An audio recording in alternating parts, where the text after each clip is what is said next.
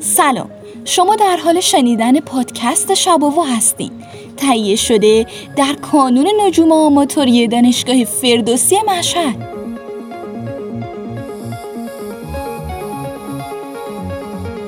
در این سری از پادکست های شباوا قراره که در مورد سیارک صحبت کنیم.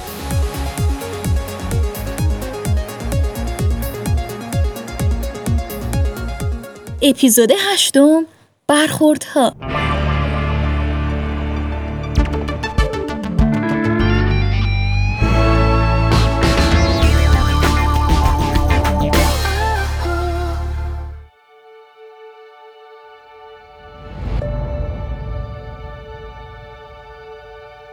زمین از همون اول تا الان تجربه برخورد اجرام آسمونی زیادی رو داشته.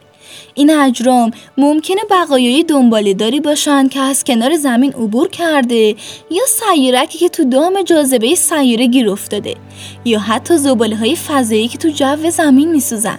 سالانه حدود 5000 شهاب سنگ به وزن بیشتر از یک کیلوگرم از آسمون فرو میافتند.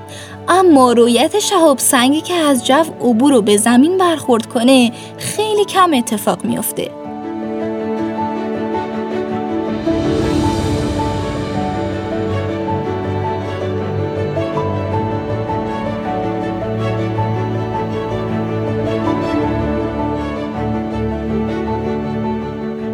اپیزود می‌خوایم اثرات برخورده و ماجرای چند برخورده معروف رو تعریف کنیم. اما همین اول شاید بهتر باشه که چند اصطلاح رایج که گاهن اشتباهن به جای هم به کار میرن و بررسی کنیم.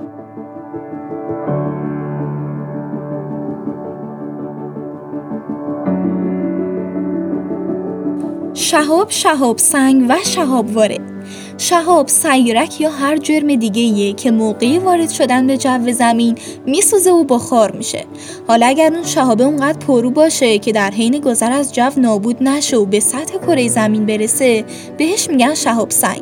شهاب وارم یه اصطلاح کلیه برای توصیف قطعات کوچیک به جا مونده از ستاره های دنباله دار یا سیارک ها که تو مداری به دور خورشید میچرخند در حال حاضر یه تعریفی بر اساس اندازه یا هر ویژگی دیگه که مورد پذیرش همگانی باشه و بین شهابواره و سیارک تفاوت بذاره وجود نداره. شهابواره ها صرفا کوچکتر از سیارک ها هستن هر وقت یه شهابواره وارد جو زمین بشه و بسوزه به اون شهاب میگن.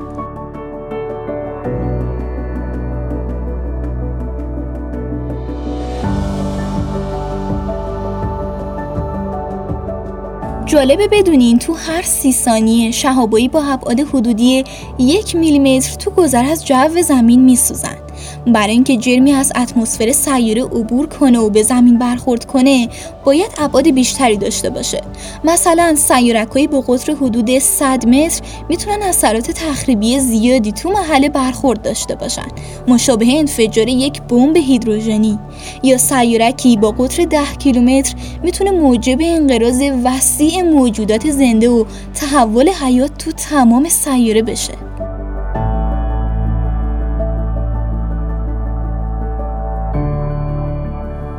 در طول این 4 میلیارد سال ناقابل عمر زمین سیاره ما میلیون ها بار مورد اصابت این گلوله های سرگردون قرار گرفته که خیلی از اونا بزرگتر از یک کیلومتر و قادر به ایجاد ویرانی های بزرگی بودن. ولی اکثر این برخوردهای بزرگ تو دوران تولد زمین رخ دادن. یعنی زمانی که منظومه خورشیدی ما جوون و پر از سنگای سرگردون بوده.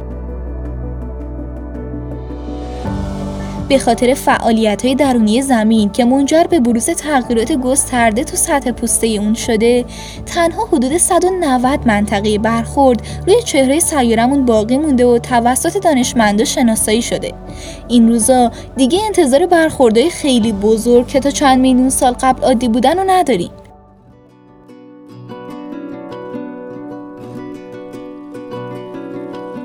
66 میلیون سال پیش یعنی زمانی که دایناسورا روی زمین زندگی می‌کردن یه سیارک قول پیکر به اندازه یک شهر تو منطقه تو مکزیک با زمین برخورد کرد و میلیون ها گونه گیاهی و جانوری رو از بین برد.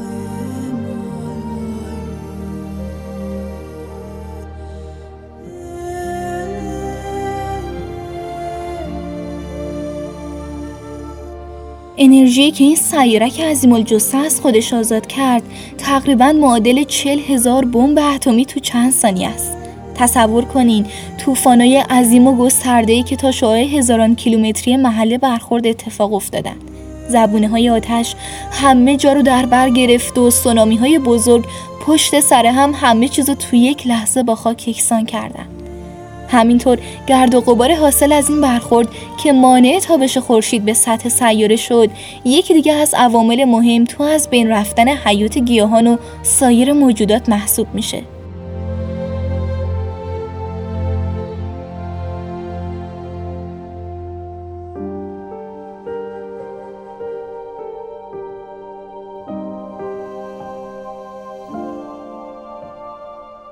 تو سی جوان سال 1908 ساعت 7 و 17 دقیقه صبح زمانی که تازه خورشید روی های سرد سیبری شروع به تابیدن می کرد یه نور خیره کننده تو آسمون رویت شد و زمین آسمون لرزید.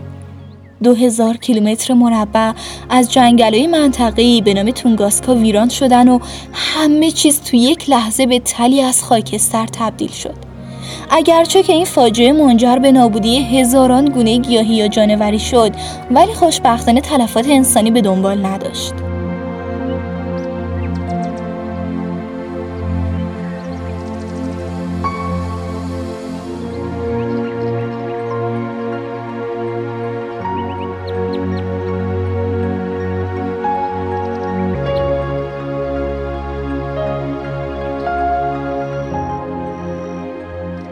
یا اتفاقی که تو 15 فوریه سال 2013 ساعت 9 و 15 دقیقه صبح بر فراز شهر چلیابینسک تو خاک روسیه افتاد و یه سیارک بر فراز این شهر منفجر شد.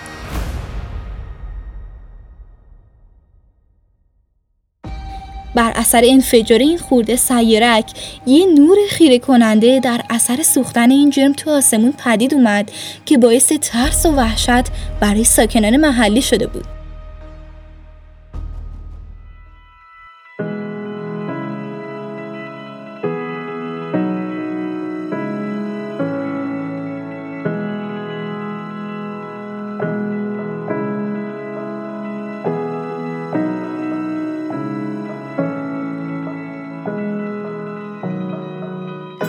حالا سوالی که مطرحه اینه که امکان پیش بینی چنین حوادثی از قبل وجود داره. در جواب باید گفت برای شهاب سنگایی با ابعاد چند متر مشابه اون شهاب سنگ عزیزی که وارد آسمون روسیه شد عملا امکان پیش بینی برخورد وجود نداره. چرا؟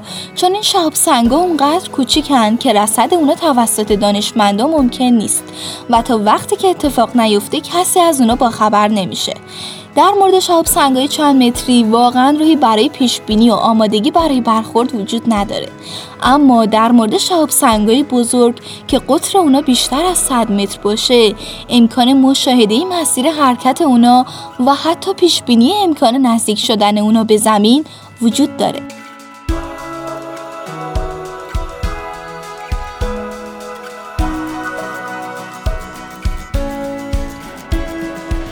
ختم کلام این که اکثر سنگای آواره فضایی حتی قبل از اینکه به زمین نزدیک بشن تو جو زمین میسوزن و به قبار تبدیل میشن.